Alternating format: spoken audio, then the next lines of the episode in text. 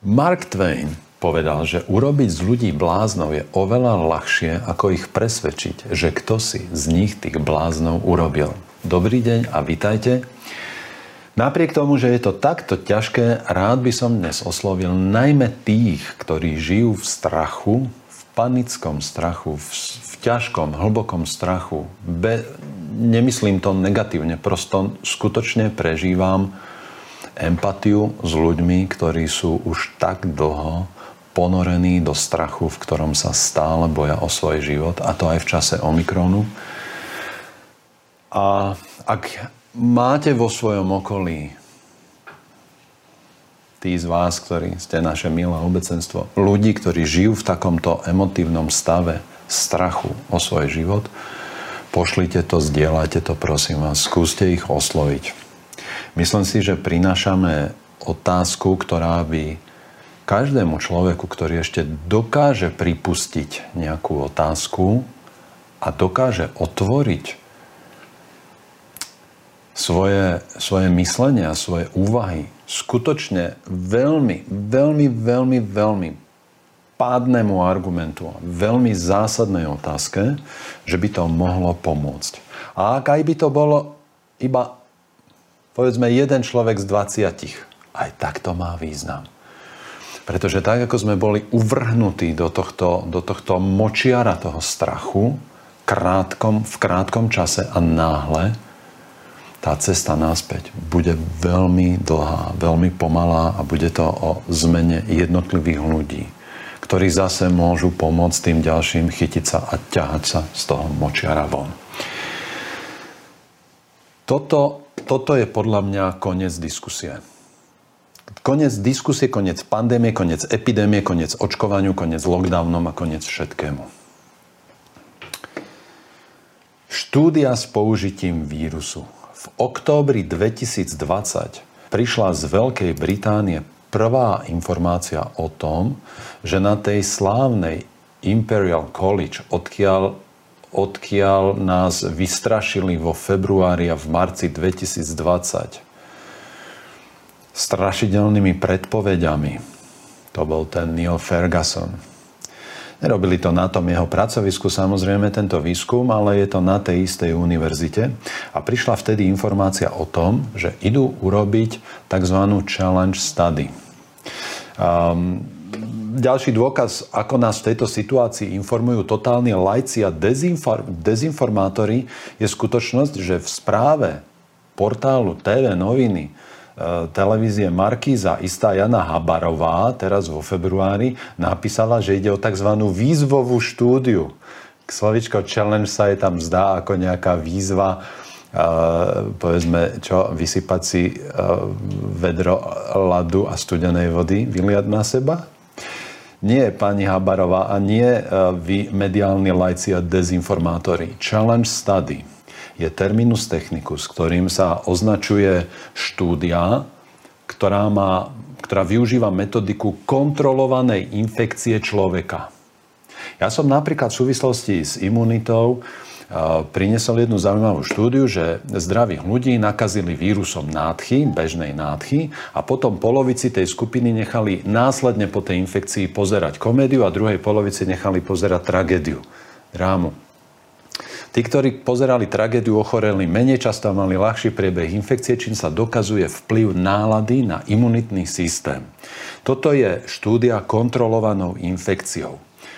Už v oktobri teda e, z Veľkej Británie prišla informácia, že idú 36 mladých zdravých ľudí, ktorí neboli očkovaní a neprekonali COVID, teda nemali, nebola u nich známa anamnéza prekonania ochorenia COVID-19 alebo kontaktu s vírusom, že ich idú nakaziť vírusom SARS-CoV-2 v októbri 2020 ešte nebol na svete Omikron, čiže ich nakazovali. Myslím že, myslím, že v tej štúdie dokonca použili ten divý pôvodný kmeň, alebo používali tú deltu. Bez ohľadu na, bez ohľadu na to išlo, išlo o nákazu vírusom, o ktorom sme dva roky počúvali, aký je smrteľný, smrtiaci a strašný. Výsledky tej, tej štúdie prináša BBC teraz vo februári Um, tie, tie výsledky sú celkom zaujímavé, pretože sa ukázalo, že sa nakazila iba polovica infikovaných. A pritom testovali teda neočkovaných a ľudí, ktorí neprekonali vírus. Napriek tomu sa z nich nakazila iba polovica.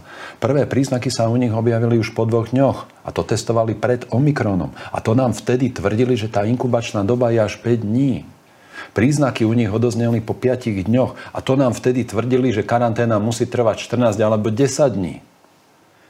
A podľa vedcov je hlavným zistením tejto štúdie, že je bezpečné realizovať takúto štúdiu kontrolovanej infekcie. Wow. A toto je, toto je to, čo mnohým podľa mňa teda uniklo, najmä tým, ktorí o tom informujú, pretože toto je kľúčový bod. Ak je toto hlavný bod celej správy, že vedci zistili, že je bezpečné používať vírus SARS-CoV-2 na štúdiu kontrolovanej infekcie u človeka, tak je to skutočne podľa môjho názoru koniec diskusie, koniec pandémie, koniec epidémie, koniec strašenia, koniec lockdownu, koniec očkovaniu, koniec covid pasom a podobne. Ak totiž etická komisia dovolila takúto štúdiu, priznali tým, že testovaný vírus SARS-CoV-2 je skutočne na takej nízkej úrovni rizika pre človeka, pre jeho zdravie a pre jeho život, že ho to neohrozuje tak, aby to bolo v rozpore s jeho právami na zdravie, na ochranu? Dovolila by nejaká etická komisia na svete štúdiu kontrolovanou infekciou, napríklad vírusom HIV? Prosím, chápeme, čo sa tu stalo?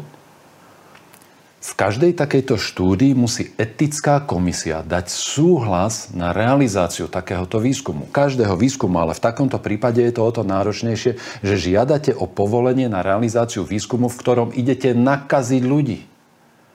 Zdravých ľudí. Zdravých ľudí vystavíte nejakému vírusu alebo baktériám alebo niečomu, čo tých ľudí nakazí a spôsobuje im infekciu. A preto tá etická komisia zvažuje všetky súvislosti a okolnosti, či je toto vôbec možné urobiť.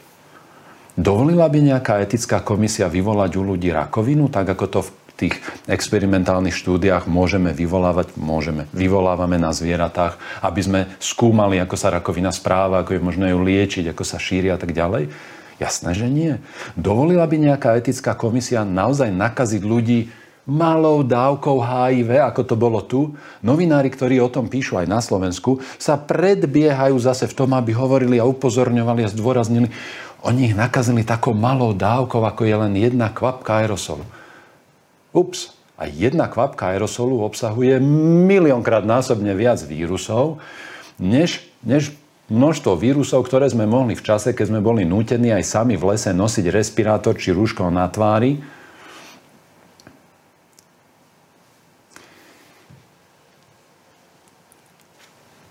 zdravých, neočkovaných ľudí, ktorí nemali anamnézu ochorenia COVID-19 alebo kontaktu s vírusom, etická komisia dovolila nakaziť vírusom SARS-CoV-2. Bez ohľadu na to, akú dávku ide. Žiadnu malú dávku, porovnateľnú, by nedovolila etická komisia použiť v experimente, kde by ľudí nakazili HIV. Dokonca by to určite nedovolila ani v prípade skúmania tuberkulózy Dovolila by etická komisia nakaziť niekoho plúcnou chlamídiou? Dovolila by nakaziť niekoho pohlavnou chlamídiou? Nie. A to tu prosím obidve formy šíri zhruba tak 50% dospelých ľudí.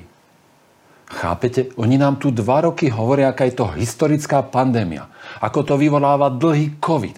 Ako pozor na každú infekciu, pretože to znamená zlomenie ľudského zdravia. A oni môžu so súhlasom etickej komisie nakaziť mladých, zdravých ľudí, neočkovaných. A ja chcem byť členom kontrolovanej štúdie a ja chcem byť človekom, ktorý sa dobrovoľne nakazí a v prípade Omikronu už naozaj teraz nejde o žiadne závažné riziko. Ak sa, ak sa najvyšší zdravotníckí funkcionári Dánskeho kráľovstva rozhodli po tom všetkom, čo, čo prežili a po tom všetkom, čo tam majú teraz, ako som v minulom videu pripomínal, označiť Omikron a nový variant toho Omikronu za bežnú nádchu a tak sa k tomu aj budú stavať. Ako je možné, že nás tie slovenské médiá a slovenskí predstavitelia neustále držia v tomto panickom móde, v tom, v tom režime neustáleho strachu a strašenia. Ak etická komisia dovolila výskum, v ktorom ľudí nakazia vírusom SARS-CoV-2, je to pre mňa koniec diskusie, pretože etická komisia by nedovolila nič, nič podobné v súvislosti so skutočne závažným vírusom alebo skutočne závažnou baktériou alebo iným mikrobom. Koniec diskusie. Koniec epidémie, koniec očkovaniu. Treba začať súdiť. Každý človek, ktorý dokáže premyšľať, ktorý sa chce zbaviť strachu, si po takejto správe musí uvedomiť, že tu skutočne nejde o zdravie. Nie, tu, nie, tu už dávno nejde o zdravie. Druhá správa na dnes je vitamín D. Skôr než, než sa do toho pustím, urobím opakované verejné vyhlásenie. Nepredávam žiadny vitamín D a nemám z predaja žiadneho výživového doplnku s obsahom vitamín D žiadny podiel na zisku. To, to pre protokol, aby všetci tí, ktorí to o mne šíria a budú ďalej šíriť, vedeli, že sa dopúšťajú vedomého klamstva a porušenia zákona na ochranu osobnostných práv. Už aj slovenské médium, hlavne pre mladých, prinieslo informáciu o novej izraelskej štúdie, štúdii, z ktorej vyplýva celkom jednoznačne, že ľudia, ktorí pri hospitalizácii, a to sa týkalo tých prvých mesiacov, teda obdobia v roku 2020, prišli do nemocnice s hodnotami vitamínu D menej ako 20 mikrogramov na liter alebo 20 nanogramov na mililiter, mali 14 krát väčšie riziko ťažkého priebehu ochorenia a mali 11 krát väčšie riziko úmrtia na COVID v porovnaní s ľuďmi, ktorí mali hodnoty vitamínu D na úrovni 40 a viac. Takto vyzerá prvý graf. Takto vyzerá graf porovnania rizika u ľudí, ktorí mali vyššie hodnoty vitamínu D v krvi 40 mikrogramov na liter alebo nanogramov na mililiter oproti ľuďom, ktorí mali hodnoty pod 20. Títo ľudia majú 14 krát väčšie riziko ťažkého priebehu a z tejto informácie vyplýva, že optimálna hladina vitamínu D chráni pred ťažkým priebehom na úrovni 93% Nepodobá sa vám to číslo náhodou na, na údaj, ktorým sme tu krmení už rok, ako chráni vakcína? Druhá informácia, ktorá z tejto štúdie vyplýva, znie, že tí, ktorí mali hladinu vitamínu D nad 40, mali, mali 11 krát menšie, ne, nie, neznášam spojenie 11 krát menšie, opačne. Tí, ktorí mali hladinu vitamínu D pod 20, nanogram na mililiter alebo mikrogram na liter, mali 11 krát väčšie riziko úmrtia ako ľudia, ktorí mali hladinu vitamínu D na 40. Vitamín D v tomto prípade chráni ľudí pred úmrtím v optimálnej hladine na úrovni 91 keď som už v máji 2020 a v následujúcich mesiacoch a v priebehu celého roka 2021 verejne vyzýval k tomu, aby sme nepodceňovali vitamín D, aby sme ho využili, už vtedy boli k tomu k dispozícii desiatky dôkazov, tak to bolo všetko neustále zaznávané, zosmiešňované, označované za nedostatočné poznanie. Keď som povedal, že primerané dávky vitamínu D znižujú umrtnosť o 40 až 90% tak ma a redaktor vedeckej prílohy denníka N vysmieval. Tu máme ďalší dôkaz a denník N a tento pánko kde si v kúte mlčí. Chápete, čo sa tu stalo? My sme mohli za tie dva roky dosiahnuť bez najmenšieho problému primerané nasýtenie, primeranú korekciu vitamínu D v slovenskej populácii.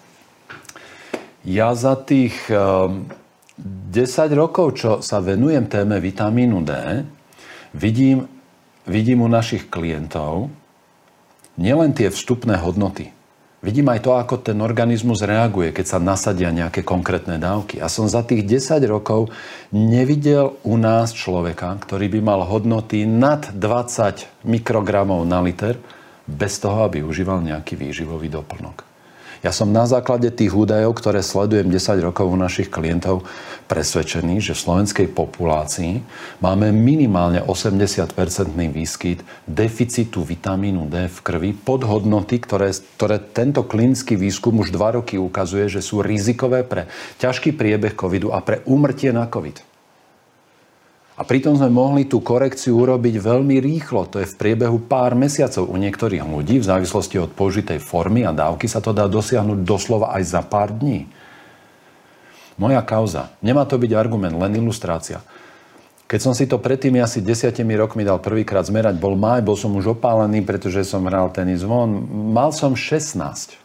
Potom som si nasadil tých 400 medzinárodných jednotiek, to je denná odporúčaná dávka. Po troch mesiacoch som sa dal skontrolovať, ešte stále bolo leto, ja som bol stále opálený, bol som veľa na slnku, mal som 14. A potom som užíval 800 a potom som mal 18. A potom som sa aj štúdiom odbornej literatúry a klinickými skúsenostiami aj s, našich klient, s našimi klientami a podobne vlastne dopracoval k dávkovaniu, ktoré som sprístupnil vo svojich videách, aj vo svojich knihách bezplatne. Ten protokol som zverejnil a Google ho zrušil už pred 6 mesiacmi, čím prispel v čase variantu Omikron k šíreniu dezinformácií o nízkych dávkach a obral ľudí o informácie, ktoré v týchto mesiacoch mohli chrániť ľudí pred infekciou alebo nemocnice pred uh, nejakou záťažou. Ďalšia správa súvisí aj s vitamínom D, ale súvisí najmä s konaním jedného, jedného primára oddelenia tej anesteziológie a intenzívnej medicíny, ktorý je veľmi aktívny na sociálnych sieťach a ku ktorého vyjadreniam a konaniu sa už musím, už sa musím postaviť a musím sa vyjadriť.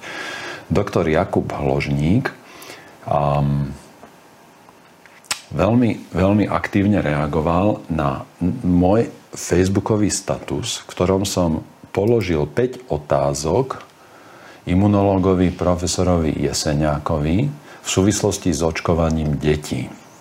1. februára večer sme zverejnili taký, taký status, v ktorom som položil 5 otázok, prečo vlastne máme očkovať deti, prečo v kontexte švedského rozhodnutia neočkovať deti, profesor Jeseniak tvrdí, že treba deti očkovať.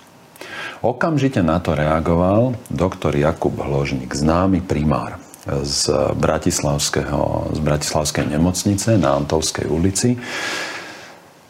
Pri všetkej úcte a pri všetkej cti k jeho práci a, a k pôsobeniu pred covidom a verím, že aj po covide som presvedčený, že reagoval spôsobom nedôstojným vzdelaného človeka a reaguje tak opakovane a preto teda chcem tomu zaujať stanovisko. Za zhruba 3 hodiny po zverejnení mojom statusu napísal 15 svojich statusov do diskusie a pritom v jednom z nich uvádzal, že práve lieči pacientov.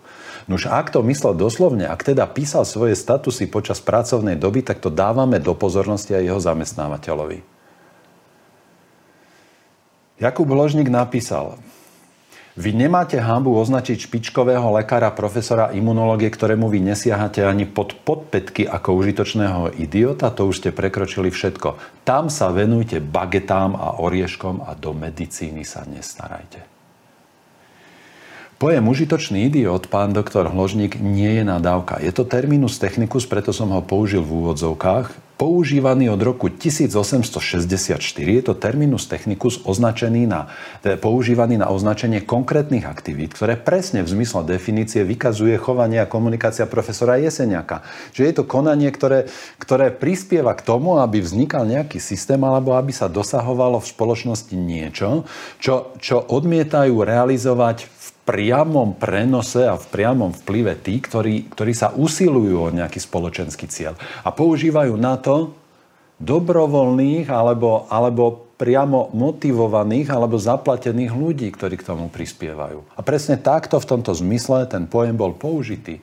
To, že vy nemáte elementárne vzdelanie v spoločensko-vedných odboroch a po, označíte spojenie užitočný idiot za nadávku, to je už váš problém. Týmto by sa debata s doktorom Hložníkom mohla aj skončiť. Ale tento môj bývalý študent zašiel tak ďaleko, že mi odkazuje, aby som sa venoval bagetám a orieškom, takže budem pokračovať aj ja. Pán doktor Bagety, to je to prvé, čo vám v súvislosti s jedlom napadne? Áno, lebo ja sa zaoberám výživou už viac ako 30 rokov. A to je to, to bageta? To je to prvé, čo vám napadne, keď ma chcete poslať k výžive? A oriešky. Vy ste si asi nevšimli, že aj tie mediálne weby, ktoré ma posmešne titulovali doktor Oriešok, už priniesli články o tom, aké sú orechy mimoriadne prospešnou potravinou, mimoriadne prospešnou potravinou. Odkazujete mi, že sa nemám starať do medicíny. Pán doktor Hložník, ak by bolo dovolené, aby som sa do riadenia alebo aspoň usmernenia toho, čo vy a vám podobní volajú pandémia, mohol angažovať viac a ak by sa do toho mohli angažovať ľudia, ktorí majú iný názor, než máte vy, ale majú konkrétne riešenia, tak som si istý, že napríklad aj v tomto prípade využitím primeraného dávkovania vitamínu D by sme dosiahli zlomok ťažkých stavov a zlomok úmrtí. Nie je to náš spoločný cieľ? Ako som vás to učil, tú fyziológiu, ak som vás nenaučil, že prevencia je je základom medicíny. Že je, to, že je to hlavným poslaním lekára starať sa o to, aby človek neochorel. Až potom môžeme liečiť človeka, ak ochorie. Doktor Hložník napísal, no a keď to tu tak čítam, táto krajina si ani nezaslúži, aby sme tu mali odborníkov, ako je pán profesor Jaseniak. Pán profesor, nie je Jaseniak, ale je Jeseniak. A to už je vrchol, čo si táto osoba tu dovoluje, plus ten jeho simplexný fanklub. Váš slovník, pán doktor Hložník, váš slovník, pán primár a vaše emócie skutočne odhalujú až netolerantnú náboženskú posadnutosť kultom covidu a osobou doktora Jeseňáka, a patologickú netoleranciu k iným názorom a ľuďom, ktorí nezdielajú vaše názory. Ak sa do takéhoto spoločensky nebezpečného stavu duše a mysle dostali aj ľudia s vysokoškolským vzdelaním, tak máme ako spoločnosť naozaj problém. Ak má diskusia už takýto jedovitý, nenávistný charakter bez faktov, máme veľký problém. A preto vďaka za každého človeka, bez ohľadu na vzdelanie, ktorý si zachoval rovnováhu mysle a nedovolil, aby ju napadli myšlienkové parazity, ktoré sú dva roky šírené vládou a médiami ako čistá propaganda a ktoré bránia logickému mysleniu a úsudku väčšiny ľudí. Doktor Hložník ďalej napísal, no v prospech koho svoj titul používa tu pán doktor? Lieči on niekde chorých ľudí, či iba mudruje v teple svojej obývačky a uráža práve tých, čo sa reálne starajú o chorých?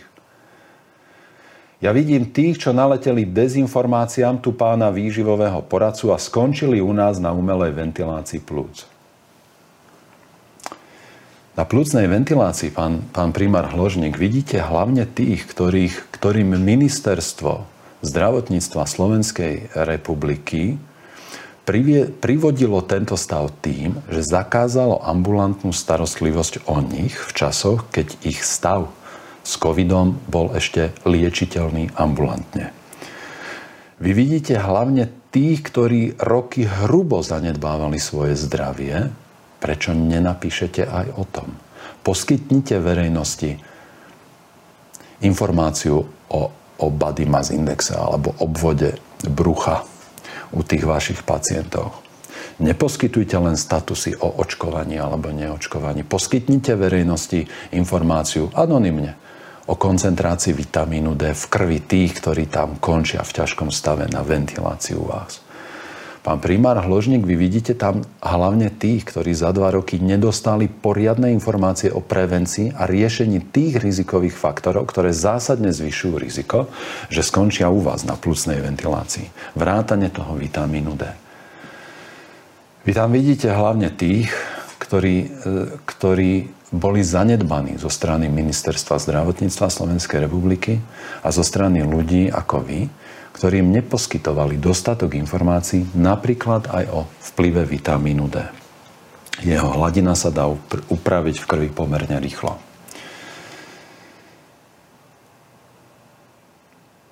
Ak by sme, ak by sme sa skutočne dokázali bez týchto invektív a bez, toho, bez, toho, bez tej ideológie covidovej spojiť už na samom začiatku celej situácie a hľadať najlepšie riešenia, tak je isté, že vitamín D by bol súčasťou tých opatrení, ktoré mali byť zrealizované.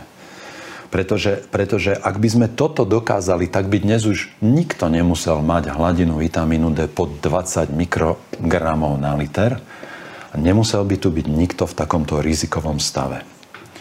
Ako ste sa o toto postarali vy, pán primár Hložník? Vy ste, vy ste uverili svetlám reflektorov, že ste bohovia, ktorí jediní bojujú o ľudské životy a preto nás ostatných, ktorí, ktorí nie sú v skafandri pri lôžku pacienta považujete za zbytočných, dokonca za odpad medicínsky? Vy mi odkazujete, že sa nemám starať do medicíny? Pán primár, ak by som sa ja mohol starať do toho riadenia viac, tak by ste tam mali podstatne menej pacientov na plúcnej ventilácii.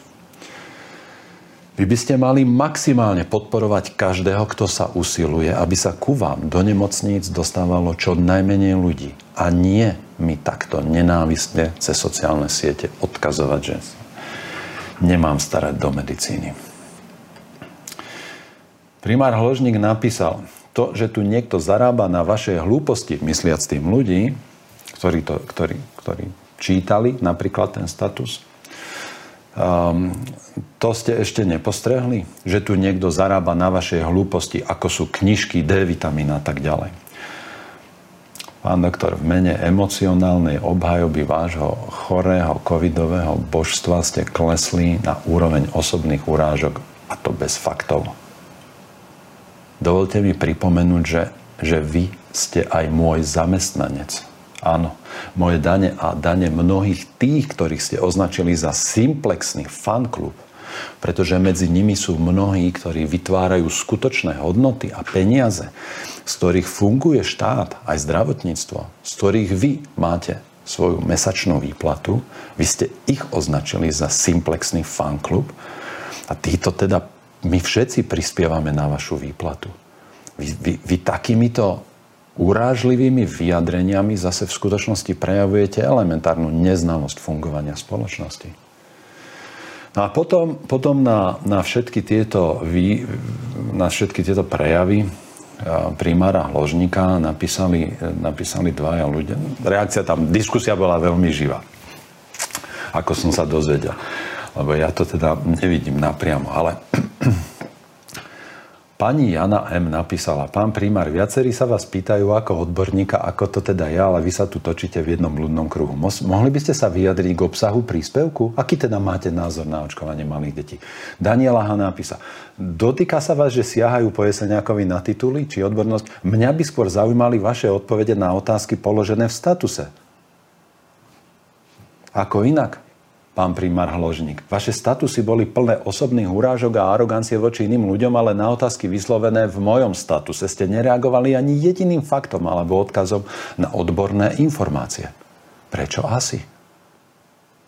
Vy sa ani trochu nehambíte za to, že ste prispeli k popretiu skutočnej prevencie vírusovej infekcie a že v tomto smere šírite dezinformácie a podporujete spoločenský konflikt a agresivitu? Vy sa ani trochu nehambíte za to, že na moje slušné a zrozumiteľne sformulované otázky nedávate ani jedinú slušnú sformulovanú odbornú odpoveď? Vy sa ani trochu nehambíte za to, že si vašu odbornú nekompetentnosť potom všimnú aj ľudia, ktorých nazývate simplexné publikum?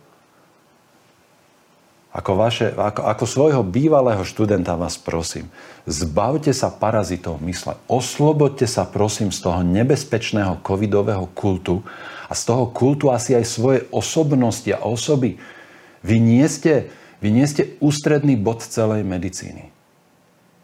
Bez tých, ktorí sa usilujú ľudí chrániť, by ste nemohli by ste nemohli robiť to, čo robíte poprvé preto, lebo by nemal kto platiť na dane, z ktorých máte mesačnú výplatu a po druhé, mali by ste taký nával, že už by ste to prosto nemohli robiť.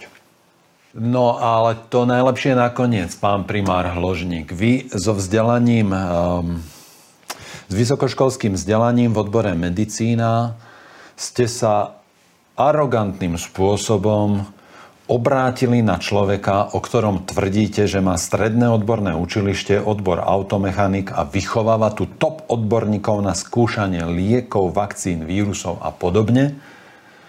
A vyjadrili ste to tvrdením v tej názorovej konfrontácii, že pri tejto vakcíne nebola použitá kontrolovaná placebová skupina pacientov, ktorej by sa podávalo placebo. Vašim vyjadrením že čo sa týka placeba, to je predsa skupina neočkovaných. Pán primár Hložník, ak by ste mi toto povedali ešte ako študent medicíny, tak vás nenechám prejsť na skúške cez mňa. To určite nie. Pre vás je placebo pre vás je placebo nič, akože keď ideme testovať vakcínu, tak jednej skupine budeme píchať vakcínu a druhej skupine nedáme nič a tým sme kontrolovali placebo efekt? Toto je výrok, ktorým sa diskvalifikujete z akejkoľvek odbornej diskusie na tému vakcína, vírus, liečba, pomocou vakcíny. Alebo ja nerozumiem, aká je vaša, vaše, vlastne vaša predstava o testovaní liekov a vakcín. Nie. Tak, ako si to vy predstavujete, tak to naozaj nefunguje. A ja ďakujem pánovi doktorovi Michalovi Pijakovi, že ma upozornil vlastne v tej, v tej diskusii na toto vaše vyjadrenie, pretože to je obludné. To už ani nie je nedôstojné lekára. Toto, toto vás prosto tak spoločensky a odborne knockoutuje v kontexte vášho posmechu voči človeku, ktorý vám namietal, že, tá, že to placebo tam nebolo. Na ktorého sa oborujete, že on má stredné odborné učilište v odbore automechanik a ide vás tu poučať. A vy netušíte, čo je to placebová skupina v dvojito zaslepenej kontrolovanej štúdii. Uf. Pán primár Hložník, pri všetkej úcte k vašej práci ostaňte pri tom, čo vám ide. A, a parafrázujúc vaše slova, nevstupujte do verejných diskusí k téme COVID, k téme vakcína, pretože evidentne k tomu nemáte ani dostatočnú kvalifikáciu a už vôbec Nemáte k tomu morálne právo, pretože ľudia ako vy znemožnili skutočnú prevenciu ťažkých stavov a úmrtí. Štvrtá správa na dnes. Lockdown nefunguje. Tvrdí to a prináša analýza z prestížnej Johns Hopkins univerzity z Inštitútu aplikovanej ekonomiky a globálneho zdravia. Lockdown nefunguje a jeho zavedenie v akýchkoľvek podobách po rôznych kútoch Zeme mal minimálny vplyv na, na zníženie úmrtnosti. Podľa tejto štúdie z celosvetového hľadiska lockdowny, ktoré boli použité na našej planete, prispeli maximálne 2% k zníženiu počtu úmrtí. K autorom tejto štúdie, a zdôrazňujem to preto, pretože už je zase napádaná, zosmiešňovaná a kritizovaná, patrí napríklad Lars Jonung, emeritný profesor zo Švedskej univerzity v meste Lund. V rokoch 2012-13 bol poradcom Švedskej rady fiskálnej politiky. V rokoch 2000 až 2010 bol ekonomickým poradcom Európskej komisie. V roku 92-94 to bol hlavný ekonomický poradca predsedu vlády Švedského, kráľovstva. kvalifikovaný, renomovaný odborník. K autorom štúdie patrí aj Steve Hank, ktorý má ešte impozantnejší odborný životopis. Do tejto analýzy boli pôvodne zahrnuté štúdie, ktoré sa týkali skúmania vplyvu tých, tých nemedicínskych, nefarmakologických opatrení voči šíreniu vírusu, teda rúška, lockdowny, zavreté školy a to všetko. Vyše 18 500 štúdí pôvodne vybrali do toho, do, do toho spracovania. A potom na základe kritérií, ktoré mali zúžiť použitie štúdí na tie, ktoré sú relevantné a ktoré používajú porovnateľné údaje a majú porovnateľnú kvalitu údajov, ostalo iba 24. Takže z 24 použiteľných štúdí vznikla metaanalýza, ktorej hlavný záver je, že lockdown so všetkými následkami znížil iba počet úmrtí iba o 2% a napáchal škody, ktoré sa nedajú vyčísliť a možno ani predstaviť. Ide o zdravie? V dôsledku lockdownu bolo poškodené fyzické a psychické zdravie takým spôsobom a v takej miere, aká nemá v mierových časoch našej planéty historickú obdobu. Lockdown už nikdy viac. Každý, kto navrhoval, schválil, podporoval a verejne obhajoval lockdown, je spoluvinníkom za súčasný rozvrat ekonomiky a spoločnosti a spolupáchateľom jeho historických následkov. Ďakujem vám aj dnes za pozornosť. Posunte prosím do svojho okolia informáciu, že od októbra 2020 sa v Anglicku realizuje štúdia, v ktorej mladých, neočkovaných, dobrovoľníkov nakazili vírusom SARS-CoV-2. Pretože to, to je koniec éry covidovej hystérie. Nikto nikdy by si na svete nedovolil nakaziť mladých, zdravých ľudí vírusom HIV alebo mikrobom, ktorý spôsobuje iné závažné ochorenie. A ak je HIV o toľko nebezpečnejší, že by nebolo možné ho použiť v klinickej štúdii v porovnaní so SARS-CoV. Prečo tu nemáme ani len zlomok tých opatrení voči HIV alebo voči tuberkulóze, ako tu máme voči ochoreniu, ktoré, ktoré vznešene označili rokom jeho objavenia, teda COVID-19. Ostaňte zdraví, ostaňte slušní, ostaňte dobrí, ostaňte ohľaduplní, ostaňte, ostaňte úctiví, pokorní. Ostaňme, ostaňme tými, ktorí podržia túto spoločnosť, pretože svet sa zbláznil. A zbláznili sa aj vysokoškolsky vzdelaní ľudia, ktorí tak podľahli parazitom mysle a covidovému kultu, že strácajú úroveň, strácajú argumenty, strácajú, strácajú svoj charakter a strácajú glanc. Buďte k sebe dobrí a pomôžte ďalším. Vytiahnuť sa z tohto močiara propagandy, dezinformácia strachu. Učím sa aj dnes. Vyvala. Vita.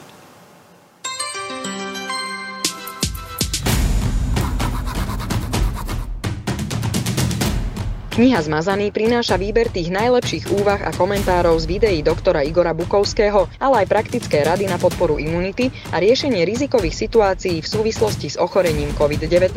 Táto kniha ponúka protijed na súčasný chaos. Táto kniha podporí imunitu vášho tela aj ducha.